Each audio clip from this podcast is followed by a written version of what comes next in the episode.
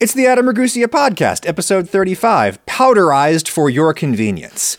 We're going to be talking about all kinds of nutritional powders today and whether they work. Lauren is here. Hello. She just turned 40. Happy birthday to Lauren. Time now to Ask Adam. Hi, Adam. Uh, my name's Walter from Seattle, and I had a question about fiber supplementation and maybe more specifically psyllium husk fiber. When Googling fiber supplementation, uh, it lists some of its benefits as being able to control glucose absorption into the system, and it also helps you feel full longer.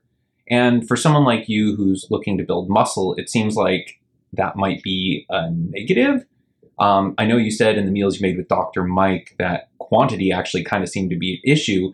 And that being the case, how does somebody who's on a bodybuilding diet maybe balance that with digestive health? Um, and then I guess in the inverse, for people who are doing you know long cardio exercises, triathletes, uh, you know any sort of marathon running or things like that, the carbs and protein might be harder to access from their system, and would that possibly reduce their overall performance? So I've researched a response to this that will address the specific kind of athletic concerns the questioner raises, but um, I think we should sort of broaden this to answer some fiber and fiber supplementation questions that would be wondered by people in the general public, not just people with delusions of being jacked one day. Um, what? Delusions. Delusions? I'm never going to look like Dr. Mike. and all due respect to Dr. Mike, I'm pleased about that. Wow. Okay. Well, different strokes for different folks, I guess. So, real quick, just to remind everybody, what is dietary fiber? Dietary fiber is, you know, th- there's a, there's a broad definition and a narrow definition. The broad definition is pretty much anything in your food that you can't digest that just comes out the other end, basically the way it came in. Um, and then there's sort of more narrow, narrow definitions that would describe it as particular kinds of polysaccharides, and it usually are is polysaccharides, which think of it like indigestible carbs, basically, uh, even though some of these things aren't technically carbs. Things like lignin, which is the polysaccharide in wood that makes wood woody, that's dietary fiber, uh, all kinds of things. That So uh, the thing about fiber uh, is that there's two kinds of it, two, two general categories, and that would be the, your soluble fiber and your insoluble fiber. And then even within that, there's actually some more subtle shades of distinction that we need to sort of talk about. So, in the world of like dietary fiber, medical advice, etc., what the experts will tell you is fiber needs to gel to keep your patients well. Sounds delicious, doesn't it? Fiber needs to gel to keep your patients well. Okay, so what does that mean?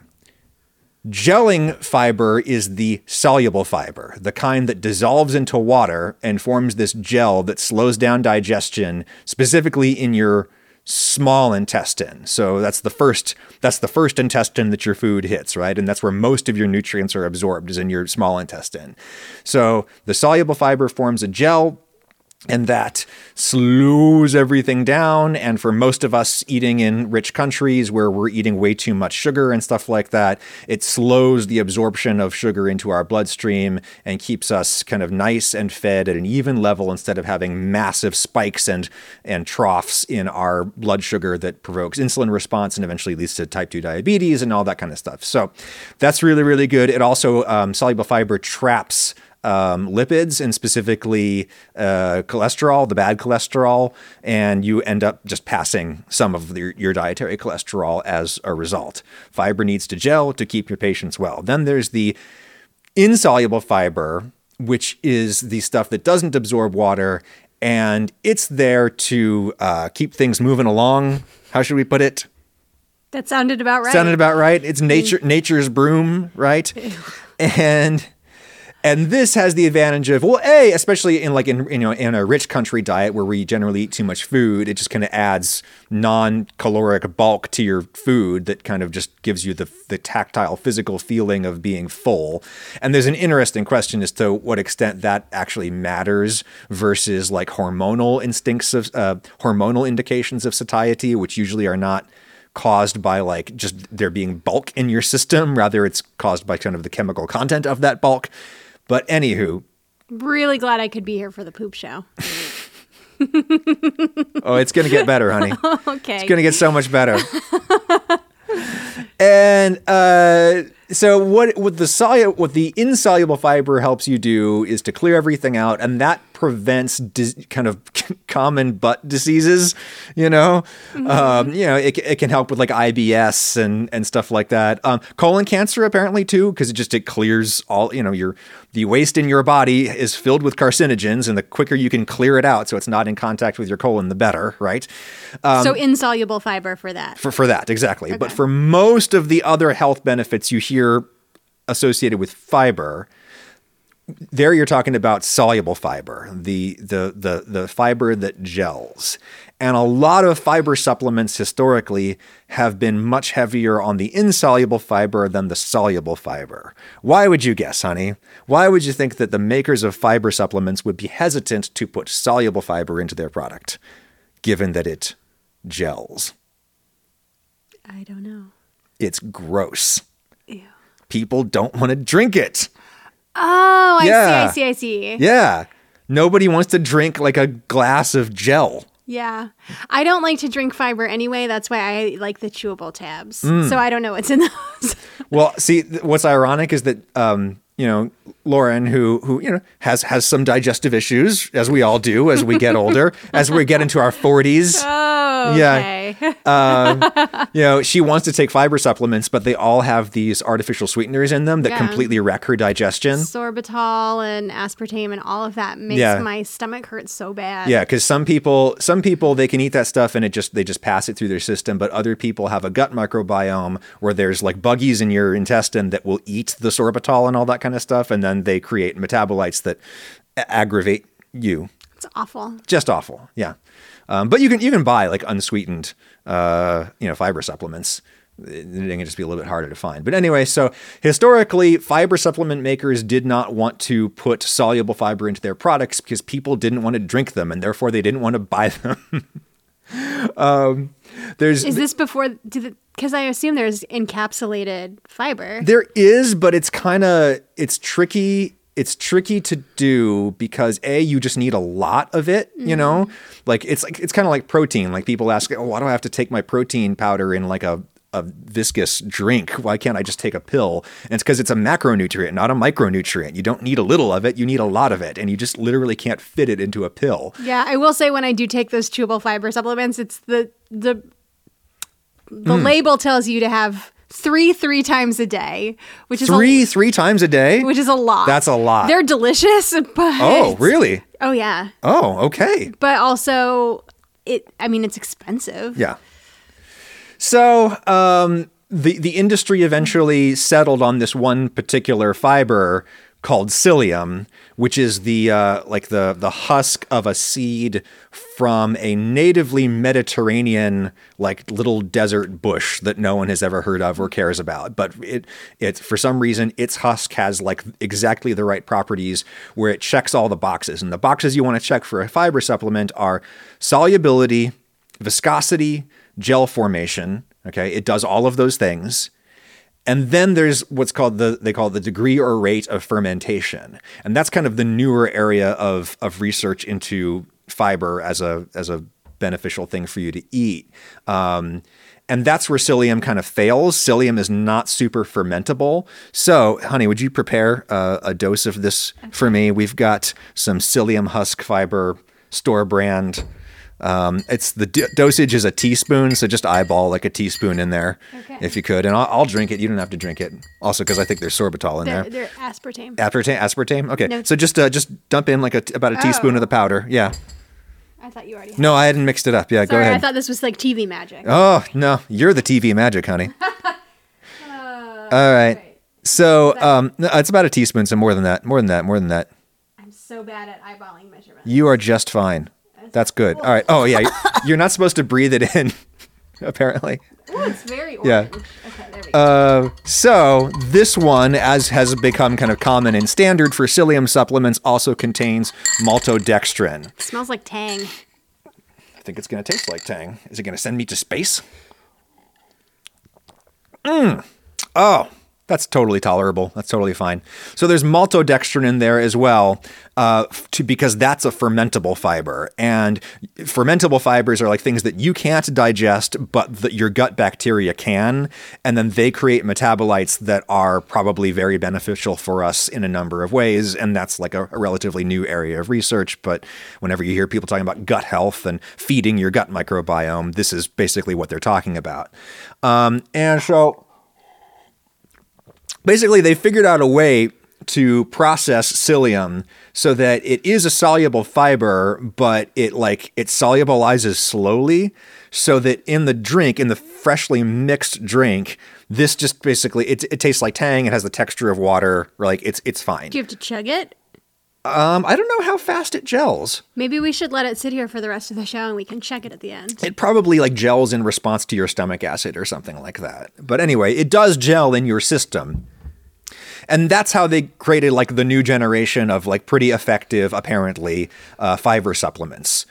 Now um, here's a, the like the giant kind of caveat to put on all of that, which is that um, if you if you look at like the clinical trials of fiber supplements, where they you know in an experimental situation, highly monitored uh, physician prescribes a particular fiber supplement, a patient takes it, and they're tri- tracking their other diet and all that kind of stuff what they find is that um, in an experimental context, in clinical trials, fiber is really effective at doing all of the good health things that fiber generally does for people. But if you look at the population studies, the observational studies, where it's not under controlled circumstances, you're just looking at, at what people out do naturally out in the wild and what they report to a, to a physician who's interviewing them uh, about what they do and what they eat and all that kind of stuff. If you look at that, um, it breaks down. That that that data is not nearly as promising about the beneficial uh, aspects of a fiber supplement. And there's a couple potential explanations as to why that might be the case. One might be that people who say they're taking fiber supplements aren't really like they they're they're like you honey where like they they've got the tablets but they're not really taking all three three times a day right? Right. um another forget. Another could be that they're just taking bad fiber supplements. Um, so there's a lot of research has shown that the kind of processing that that the industry does to the fiber actually changes it and reduces its gel forming capacity. So high heat. Um, uh, hy- hydrolyzation, the kinds of things that you would do in a factory setting to make a product that's standardized and doesn't taste like anything and isn't gross, um, and has and has like endless shelf life, right? That can reduce the gel formation properties of the fiber supplement. So it might be that some of the people in these observational studies are just taking really bad fiber supplements. Could also be that. Um, it's it's sort of the rest of the person's diet kind of affecting the results because basically it it would be really hard to eat a healthy diet that wasn't incidentally high in fiber, right? Mm-hmm. Like if you're eating lots of vegetables and, fruits, fruits. and whole grains, which are the things you need to eat for a million other reasons, mm-hmm. you're also going to get a lot of fiber. And the inverse is probably true, right? Like it would be hard. It would, t- it would take some doing to eat a healthy diet that wasn't high in fiber. But it's very easy to eat a poor diet that has no fiber. As I found out when I went to the doctor and she was like, hey, you should track your fiber to see how much you're getting. And I was like, oh, no, not even close. Yeah, legit.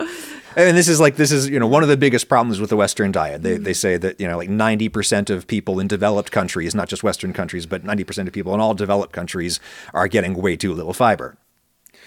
There is, however, an example of an otherwise healthy diet that has very low fiber, and that is the bodybuilding diets, which is where we started, right? Oh, because it's like chicken and rice. Yes, exactly. So a guy like Dr. Mike over at Renaissance Periodization, which is an excellent YouTube channel, I think you should follow if you're interested in exercise science. Like he goes out of his way to lower the fiber of the food that he's eating. So he's not going to eat brown rice, he's going to eat white rice. Because, as the questioner um, mentions, there's the possibility. You know, he's a guy who like wants all of his blood glucose right away, right? Because he did just did a giant monster workout, and his body is ready for that blood glucose. He can, ha- I mean, he can use that giant spike in blood glucose that he's going to get from eating white rice, and and like you know, hardcore competitive bodybuilders who are on all kinds of drugs, they will even take insulin so that they can absorb even more glucose in hmm. one sitting than their body could normally handle. Is that that seems unhealthy? Oh yeah. Oh, you think? You think? I just this is our endless debate is that you tell me about things bodybuilders are doing and I'm like that sounds just as bad as street drugs. like why? Yeah, they're, they're, they're here for a good time, not a long time. Mm-hmm. And uh, in their effort to uh, have a good time with the nutrients they're pounding down their gullets, uh, they also try to avoid fiber because if you if you were to eat brown rice at the quantity at which a, a guy like Dr. Mike has to eat rice, he would spend half of his life in the bathroom. Like half of his waking hours would be in the bathroom. So but can he eat the quantity of right white rice like but like I don't know. why I'm sipping this freaking Metamucil like was recreationally. just gonna let that go like it's a fancy cocktail It's just in front of me, so I do it. do you want me to take it away No, no, you it's don't- fine. It's fine. but like if you have to eat this much rice Uh-huh. but you need this much fiber could you put this much brown rice in your white rice so you Well, get the thing some Is, the thing is, they just they generally don't need to because even if your food is proportionally very low in fiber, you're eating so much food that you end up getting enough fiber. oh Right. okay Um, and plus, they you know they eat vegetables, or the good ones eat vegetables. The idiots don't. Um, but Mike, uh, Dr. Mike, apparently buys like big bags of broccoli slaw. Like that's that's his mm-hmm. main staple, broccoli, which sounds really convenient. And you know they make it from the they make broccoli slaw from the stem of the broccoli, which normally gets thrown away, right? Yeah. So it's mm-hmm. that's like a good byproduct and hmm. very sustainable. Bodybuilders so interested in sustainability. Oh, they are they are the like they're the coal barons of the diet world. Like it's the least sustainable way to eat they've got their like chicken houses in the backyard yeah, exactly.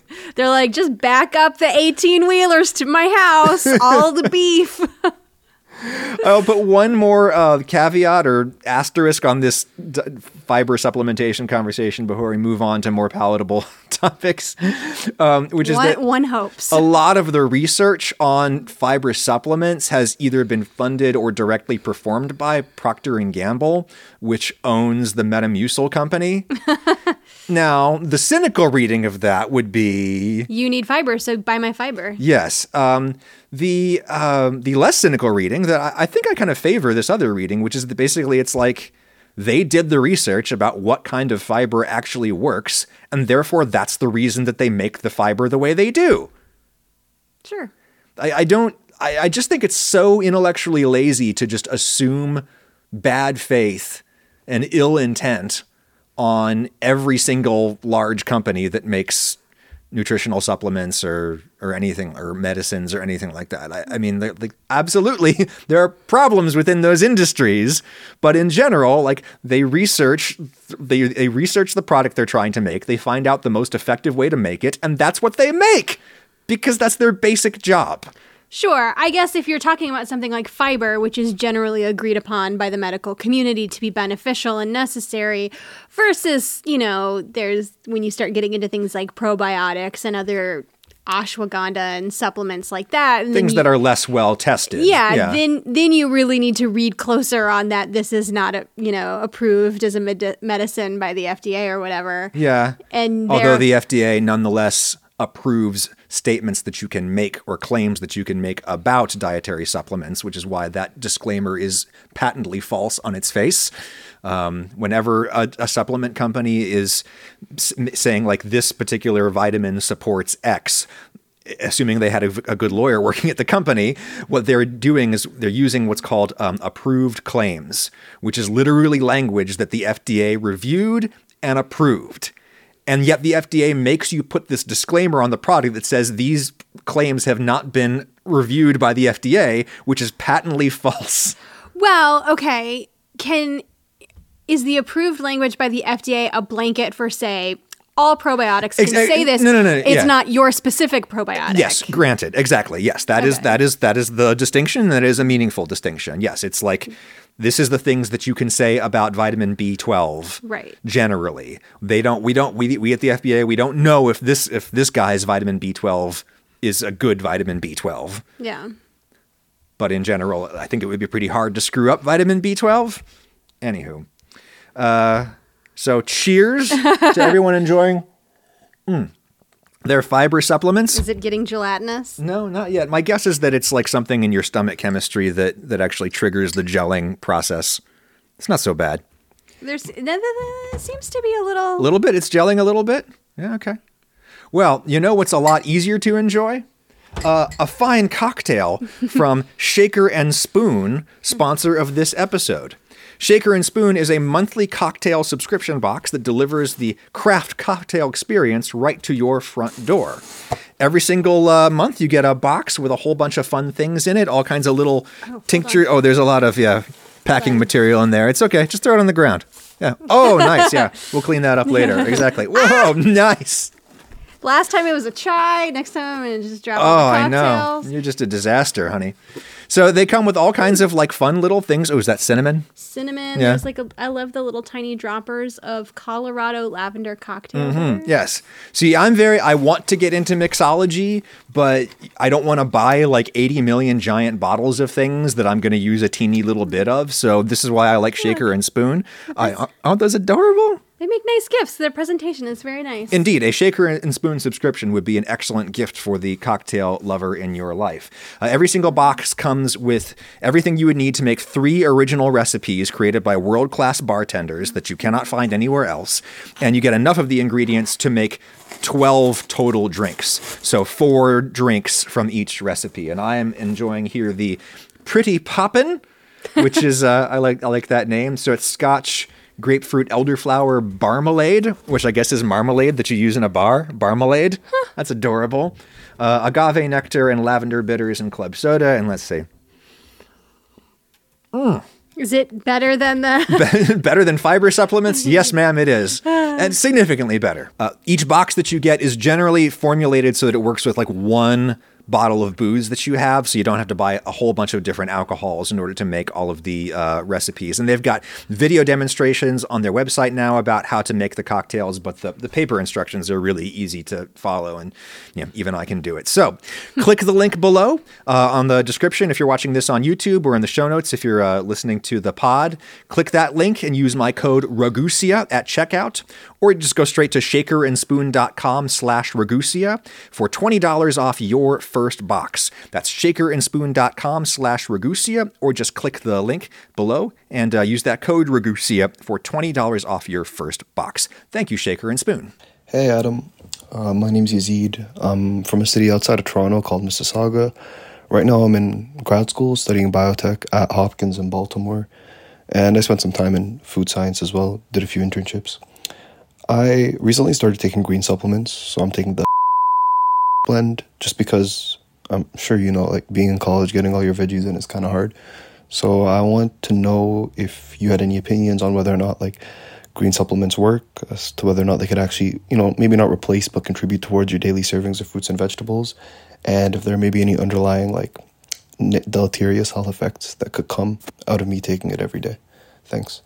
Okay, I went ahead and I, I bleeped the specific brand of uh, of green supplement that uh, the questioner was asking about, just because I don't want to get into trouble with commenting on specific products or anything like that. We will talk generally about green supplements. Green supplements are this kind of new category of dietary supplement that is kind of it's kind of like a multivitamin, but instead of a multivitamin, it's a powder, and it's usually green because green is good, I guess. I don't know.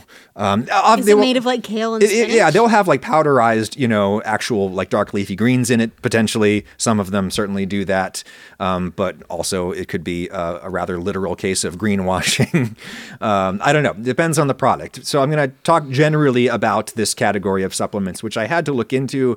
I think I'll pull back the curtain and tell this story. So about a year ago, um, my beloved agent Colin uh, booked a sponsorship with one of these greens companies, and he, you know, he, he's awesome. And whenever we bring in a new sponsor, he says, "Hey, are you comfortable, you know, working with this particular company?" And I'll look at it and I'll say, "Yeah, sure, thumbs up or thumbs down." And I say thumbs down quite frequently, just so you know. Um, and I just, I don't know, I was, re- it was, I was, I was super busy. It was even busier last year than I am this year, and I just didn't give it enough time. And I said, "Yeah, sure, looks good." And then I went down to like actually do the video and do the sponsorship. And I was looking at their, they send you what's called a brief, which is just kind of all of the, mm. the points that they want you to touch on for their product. And I was looking at it and I was just like, I, I don't know if I can do this. Like there's a, there's so many claims here that I have questions about. And not, not that there, any of them are like false on their face. They weren't, but there's just so many health claims because these green powders have so many ingredients. That's kind of their virtue, right? Is that they're, they're supposed to, have not only the things that you could fit into a multivitamin capsule, but also some things that you couldn't fit into a multivitamin capsule. Like, for example, fiber, which we've just been talking about. Some of them will also be fiber supplements, and some of them will also have, um, excuse me, some of them will also, have. Have, have a shaker and spoon yeah, cocktail. Exactly. Mm. Delicious. so good for my health too. That that scotch. um, in moderation, of course, it's lovely. Uh, anyways, um, so they'll also contain like lecithin, which is there to help you digest the fat soluble vitamins, even if you're not having it with fat. Oh, like we talked about last time with Exactly. vitamin D. Exactly. Gotta right? have it with a Snickers bar. Ex- and it must be a Snickers bar. Nothing else has nearly enough fat. Do they powderize the Snickers bar? If you mix that with water, would the result be like a Snickers milkshake? That sounds great. Mm-hmm. Yeah. I mean, a lot of those pow- the powdered greens go in. People put them in smoothies. Uh-huh. So a powdered Snickers Indeed. bar. See, I'm healthy. But the thing about anyway, because because most vitamins can only be absorbed into your body in the presence of fat in your small intestine, uh, you, you have to have them with foods. That's why, like you know, a, a pill bottle of vit- multivitamins will say you need to have this with your breakfast or whatever. And one of the selling points of the green powders is that you might not necessarily have to have it with a meal. Although I think a lot of them say recommend having it with a meal anyway, which know, makes sense. Anywho, so Which is good that they're not selling themselves as meal replacements because that's pretty tough. I think some of them are. oh, yeah, um, don't do that. Anywho, but this particular one, I just it, there were no outrageous statements. It was just and it was just so I had so many questions that I couldn't answer to my own satisfaction before the video had to go live that I I called Colin and I was like, I'm so sorry, man. I think I, I need to kill this deal and I'll I'll cover any costs associated with with doing that. And and he was super cool about it and the company was super cool about it. And they said hey could adam like write up a document with all of his concerns about our product? Because we would just love to know. And i did that later when i had the time to do it and to like their credit they like researched everything that i said and sent me back this incredibly lengthy document with all of their supporting research and you know justifying why their product is the way it is and that made me feel all the more bad for killing that deal because it's just i don't that's not the way Would you I- take them back? Maybe. I certainly that's not the way I like to do business is to like do a deal and then break it. That's not. You're a marketing person from this secret company, I, yeah, I mean the other thing about, you know, that particular one was that they contained it contained like really high doses of certain vitamins. oh, and you're concerned. I remember this. You were Hmm? concerned that it was just like over overdosing yourself on stuff you didn't need. Right. And it's such a complicated thing when you start reading the, the scientific literature on this topic because scientists are always doing these experimental studies where they give people ultra high dose vitamin B6 or something like that. And they, they're constantly, you know, turning up findings that find that they can help uh, ultra, ultra high doses of vitamins way beyond the recommended dailies can be beneficial for all kinds of things or slowing a cognitive decline with a particular cognitive decline disease or, you know, uh, reducing your risk of cancer. Like there's, there's some, some studies showing ultra high dose vitamin C can reduce your risk of certain cancers. But at the same time, there's also a million studies showing that ultra high doses of vitamins and minerals can also have these health risks associated with them. And it's all a question of degree, and science is still kind of figuring that all out. And I, I just felt nervous about that particular product, but you know, they wrote me back with like links to all of these studies and and and you know, justifying why they had set the dosages where they did. And I was just like, well, you know, this is this seems pretty well reasoned to me. And again, I felt just like a jerk for for killing that deal, but you know, hey, bet better to be cautious, right? Um, when it comes to comes to your health, which is why, whenever if you were to ask like a nutrition any kind of you know credential nutrition expert as opposed to some dude on the internet if you were to ask any kind of cred- credential nutrition expert like hey should i go for these green powders what do you think that they would say Just eat a balanced diet. Exactly. They'll say they'll say just eat food, just eat freaking salad. And that is like the least helpful advice on the planet. Cuz everybody knows that they're supposed to be eating the damn salad. Okay? The thing is we live in the real world where either we don't like the salad, we can't afford the salad because fresh produce is expensive and inaccessible for a lot of people, or we just we just we just have something else that we need to do that day, you know? You're shaking my chair every time you speak, and oh, it's Oh, I'm- making me nauseous. Oh my goodness. Oh yes. Jeez. Okay, so I will. I'm going to take my arm and have it at my sides, like we don't like each other. Oh my. God, could you just cut this part out? Nope, nope, that's staying.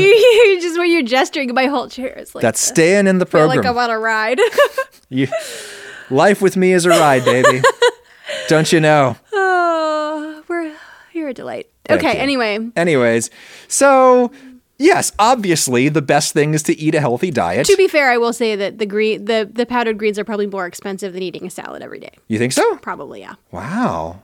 Def- definitely the ones that you were offered. I would have to do the math on that. Um, but anyways, so if you can't eat a good diet, then yes, I seems to me that supplements like this are, are, are have a lot of potential. And the experts would also say, well, they, they haven't been researched enough. And it's like, well, yeah, but like almost nothing in nutrition has been researched enough.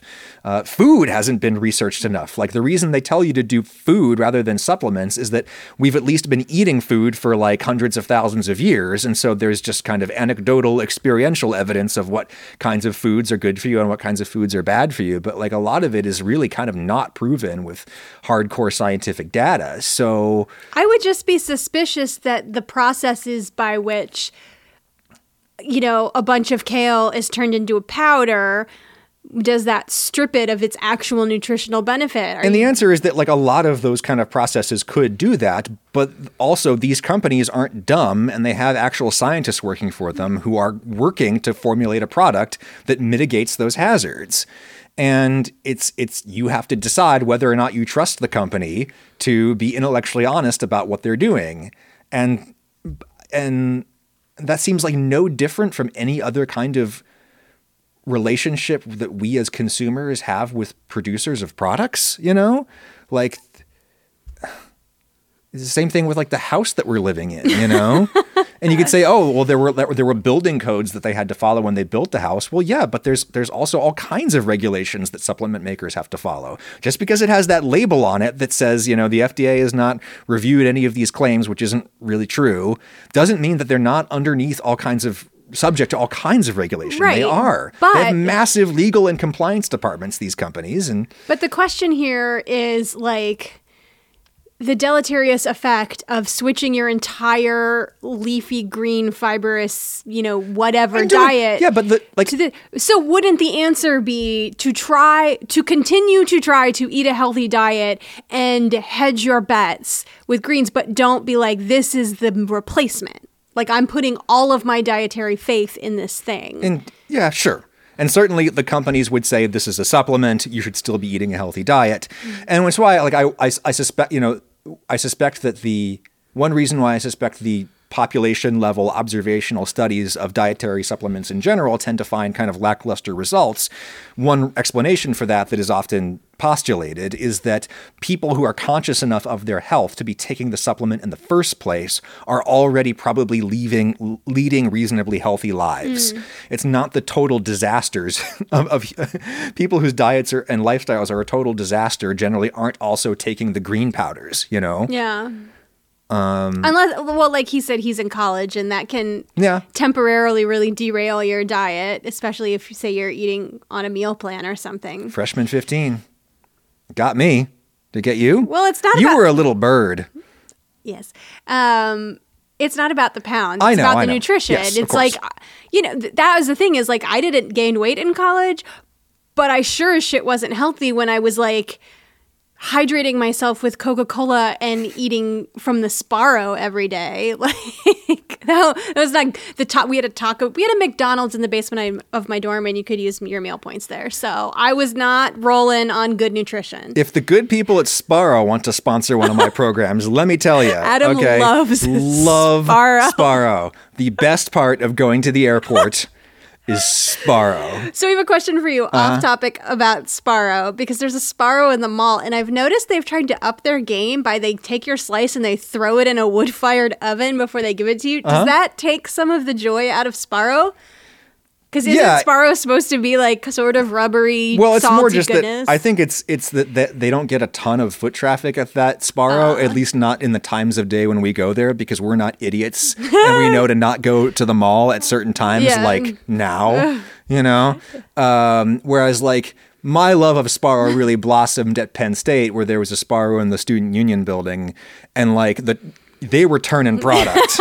let me tell you. So you were getting so it was really fresh. fresh yeah, slices exactly, fresh Sbarro. slices. And it's it's the the pizza that they do on a it's called a screen, right? Yeah, Like they mm-hmm. put it on a pizza screen, and that way, like it's it's it's easier to train employees to bake pizzas on screens because you don't have to worry about kind of shimming it off of paddles or anything like mm-hmm. that. And the screen kind of creates this kind of almost like air fried kind of texture on the bottom of the pizza that oh so good. Anyway, powdered greens. Anyway, powdered greens.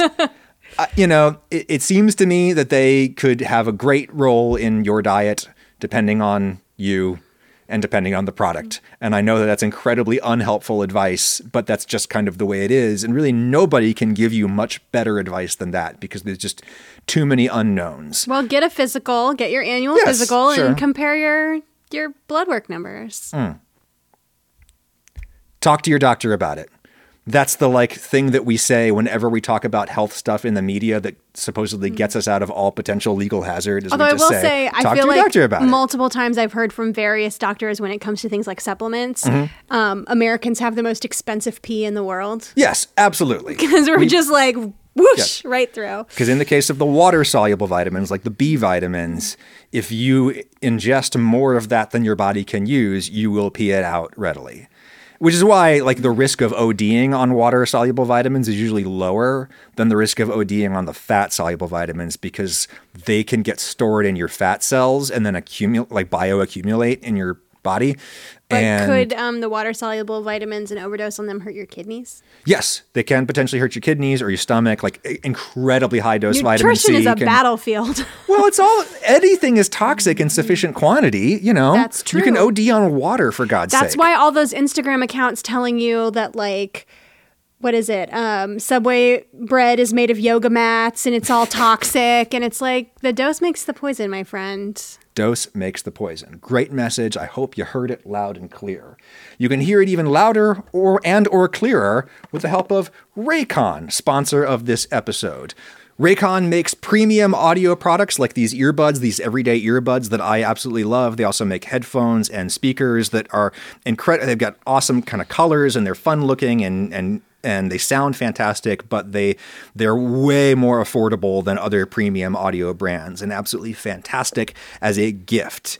Mom, dad, coworker, uh, fitness lover in your life, gamer in your life that's going to want gaming headphones absolutely go to buyraycon.com slash Ragusea show right now, and you can save 15% off everything site-wide with the code HOLIDAY, and plus get free shipping. And there's even more stuff that uh, Raycon is doing to help you out for the holidays as you are looking for gifts for the audio lover in your life. Um, they're having a countdown to Christmas with a new pop-up flash deal that you can take advantage of every single day, a different one every day. Today's deal is for the fitness earbuds, which have particularly great fit, secure fit for if you're, you know, bouncing up and down while you're wearing your earbuds, and particularly great waterproofing on them as well to handle all of your sweat and all of that kind of stuff. Uh, but they're doing a different deal every single day. Check it out the website every single day. You can also buy Raycon now at uh, stores like Kohl's or Walmart. But let me tell you right now, you're always going to get the best deal if you go to buyraycon.com slash Ragusea show. Right now, 15% off your Raycon purchase site wide. Um, I love the everyday earbuds because they, they came with um, a whole bunch of different little soft silicone tips to try, and you can get a, a perfect fit by just picking the one that's right for your ear canal. And I absolutely hate earbuds that don't really kind of fit in my ear, and they make me very uncomfortable on a number of levels. And uh, and these just fit fantastic. The battery life is absolutely great. The audio is great.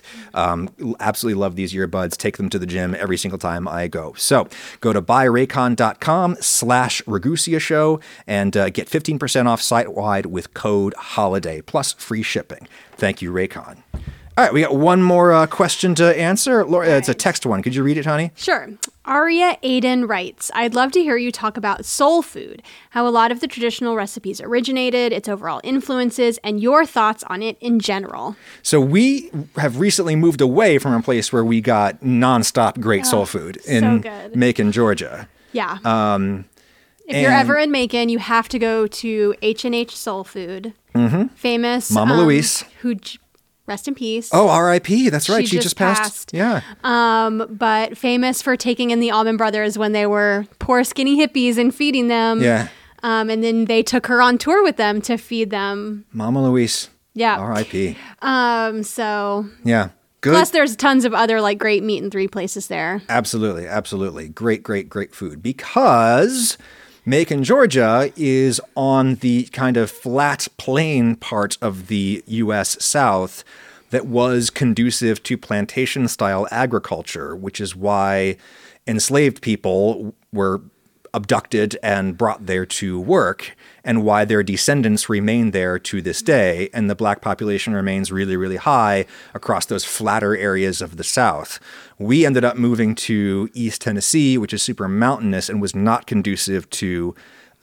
It's more of an Appalachian. Yeah, yeah, not conducive to plantation architecture. yeah. exactly. So uh, it's it's the land of poor white people historically, um, and as a result, the black population that we have in Knoxville basically got here in much the same way that black population arrived in northern um, uh, urban capitals, right? Via the Great Migration, where after the Civil War and emancipation, and when uh, formerly enslaved people were trying to escape the systems of land tenure that were basically slavery under an, under, under another name here in the South, they went seeking uh, factory jobs in big northern cities, and they also left for big cities in the South that just hadn't historically been conducive to plantation agriculture, and Knoxville is one of those. So most of the of our black population is people who got here via that basic pathway.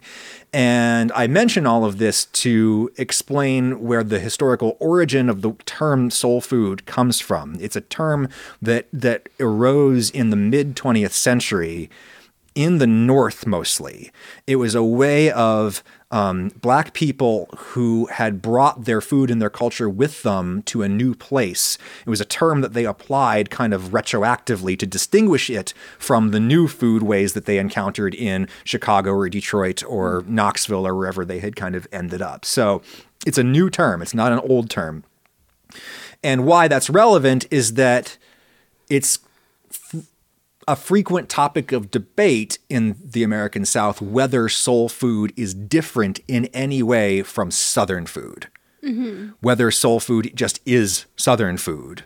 Well, I think part of it too is that you had Southern white people who, for generations, their food was prepared by, you know, black enslaved people. Exactly, and yes. Those were, you know, when they began to learn to cook. Right, exactly. They learned from. So as a result, like white Southern food is really similar to black Southern food because at least historically, black people were the one cooking it for the rich white people, and the poor white people cooked for themselves and cooked very much in the same way that black people cooked for themselves because they were also poor and living in the same basic agronomic environment um, and doing practices that were inherited. Um, a lot of food scholars think a lot of Southern food practices were inherited directly from indigenous people, pretty much everything having to do with corn, maize, um, and its processing. So what's oh shoot, what's the name of the corn?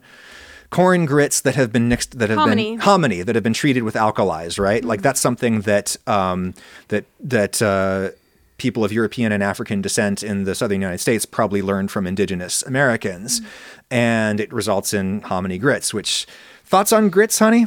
I like cheese grits. I like grits with butter and salt. Um, I don't like anything else in them. Can't get behind grits. I'm sorry. I love them. Oh, I really like them They when taste they're like cooked. nothing. Well, we put butter and salt in them. Some people hot sauce in them. Some people. I like cheese grits. I like Yeah. them when they're cooked up a little firmer, um, so that you can eat them with a fork. Yeah. Yeah. All That, right. This is how I know that you grew up in Pennsylvania and Yes. I grew up in Tennessee. That's right. I grew up eating polenta, which is grits without flavor, basically. Sorry, Italy. Well, it's supposed to absorb the flavor of whatever you cook. Cook on- it with, yes, exactly. Granted, right. Um, so, you know, what, what is soul food for people outside of the United States who have nothing, no, no idea what we're talking about? So, yes, it's like corn porridges called grits. That's a really common uh, staple. Uh, you're talking about dark leafy greens that were in particular, those in particular tended to be eaten by enslaved African people of African descent. Well, and stuff cooked with the flavored with the leftovers. Um, right, so right. like the bones, the fat, the trimmings. Right, exactly. things. So if you if you slaughter a hog and you give all of the best cuts to um, to the white people that you're cooking for, what you've got left is bones and stuff that you can throw in with the greens, and it will add a lot of flavor and beans, and some a lot of fat, a lot of nutrition into into those greens. And also the reason that um, a lot, you know, greens were eaten in that context frequently is that you're talking about like for example beet greens where you're growing the beets for someone else. Mm-hmm. They get the beet but then you still have the green left mm-hmm. and you can eat that. Or it's greens that you can forage like dandelion greens Yeah. um, things that are you know tr- traditionally a source of excellent micronutrients for very very poor people right um, But then it gets complicated because sometimes soul food has like Creole stuff creeping in. Oh, yeah. Once you And talk- it talk about the French influence, it's crazy. Yeah, yeah, yeah. So you know, people will say like gumbo Mm. um, is soul food, but I mean technically not really. But it has become adopted and pro- maybe even perfected by African American populations in Indeed. the South. So breaded and fried chicken, uh, breaded and fried fish, very, very important in soul food. Some scholars have suggested that that tradition might have actually come from West Africa directly because West Africans had oil palm, which now the world has oil palm, and it's like the most popular, you know, fat in our global and agro-industrial system, but it came from West Africa and it's this incredibly abundant source of oil, which is why we use it for everything nowadays. And so frying, you know, blossomed in West Africa a long time ago because they had access to enough oil to do it.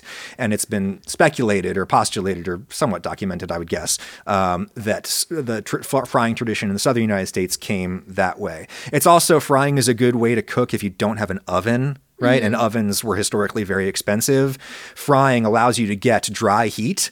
Technically, frying is a dry heat method because oil isn't, it's liquidous, but it's not wet. you can do it over an open flame. Um, and you can do it over an open flame outside. outside. Exactly, right? And so that's where that comes from That- potentially. I mean, that's it's why it's fried and it's stewed. Right, Those yeah. are the two. exactly. That's right. Yeah, and that's what you can do. Um, the other reason that fried food and you know putting a ham bone in with the greens and all that kind of stuff might have blossomed among African Americans in the South is that they were enslaved and working way too much and way too hard against their will. And you need calories for that. And so it's like incredibly high calorie foods that totally made sense in an agrarian context, a pre industrial agrarian context. But now, unfortunately, we have the situation where, like, the traditional beloved foodways of people in the South are killing them. And this is something that, you know, everybody who writes about nutrition, health and nutrition in the South talks about as just a, a- an enormous problem. How do you tell people that it's time to leave behind your heritage?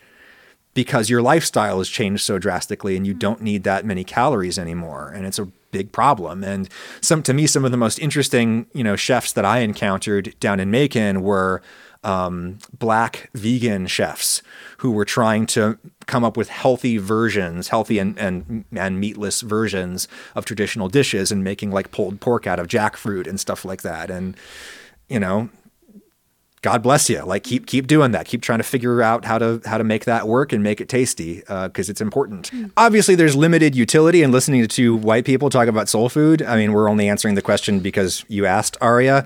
Um, but there's like if you you know there's tons and tons of awesome people doing soul food content on YouTube. One that I like is Kamira's Kitchen. Kamira's Kitchens with a C. Um, you know, and she does lots of traditional soul food and healthy soul food and and all kinds of awesome stuff. So definitely check that out. Definitely just type in healthy soul food on YouTube. There's lots of content creators doing awesome stuff there. Uh, I hope that we have done some awesome stuff here today. I, if I did, it was because of you, honey. Oh, thank you. The the the uh, the uh, I asked people how they felt about me being on script versus off script, and the answer overwhelmingly was you're fine off script if you have Lauren with you, but if you don't, you're just like a fish out of water squirming around like at the end of the Faith No More epic video. well, I jump in when you need help, and because you did such a great job celebrating my birthday all day Oh, yesterday, you didn't have you. time to work on the podcast. So So true. I'm here to help make it smooth after you made such a fantastic birthday for me. So If you would like to help make things smooth around here, um, ask a, a question at askadamquestions at gmail. Askadamquestions at gmail. Send me a video or an audio file, ideally, uh, and a little write up of what your question or comment is. Comments are welcome too here. And uh, we'll talk to you next time. Stay safe out there and uh, make good choices. Talk to you next time. bye.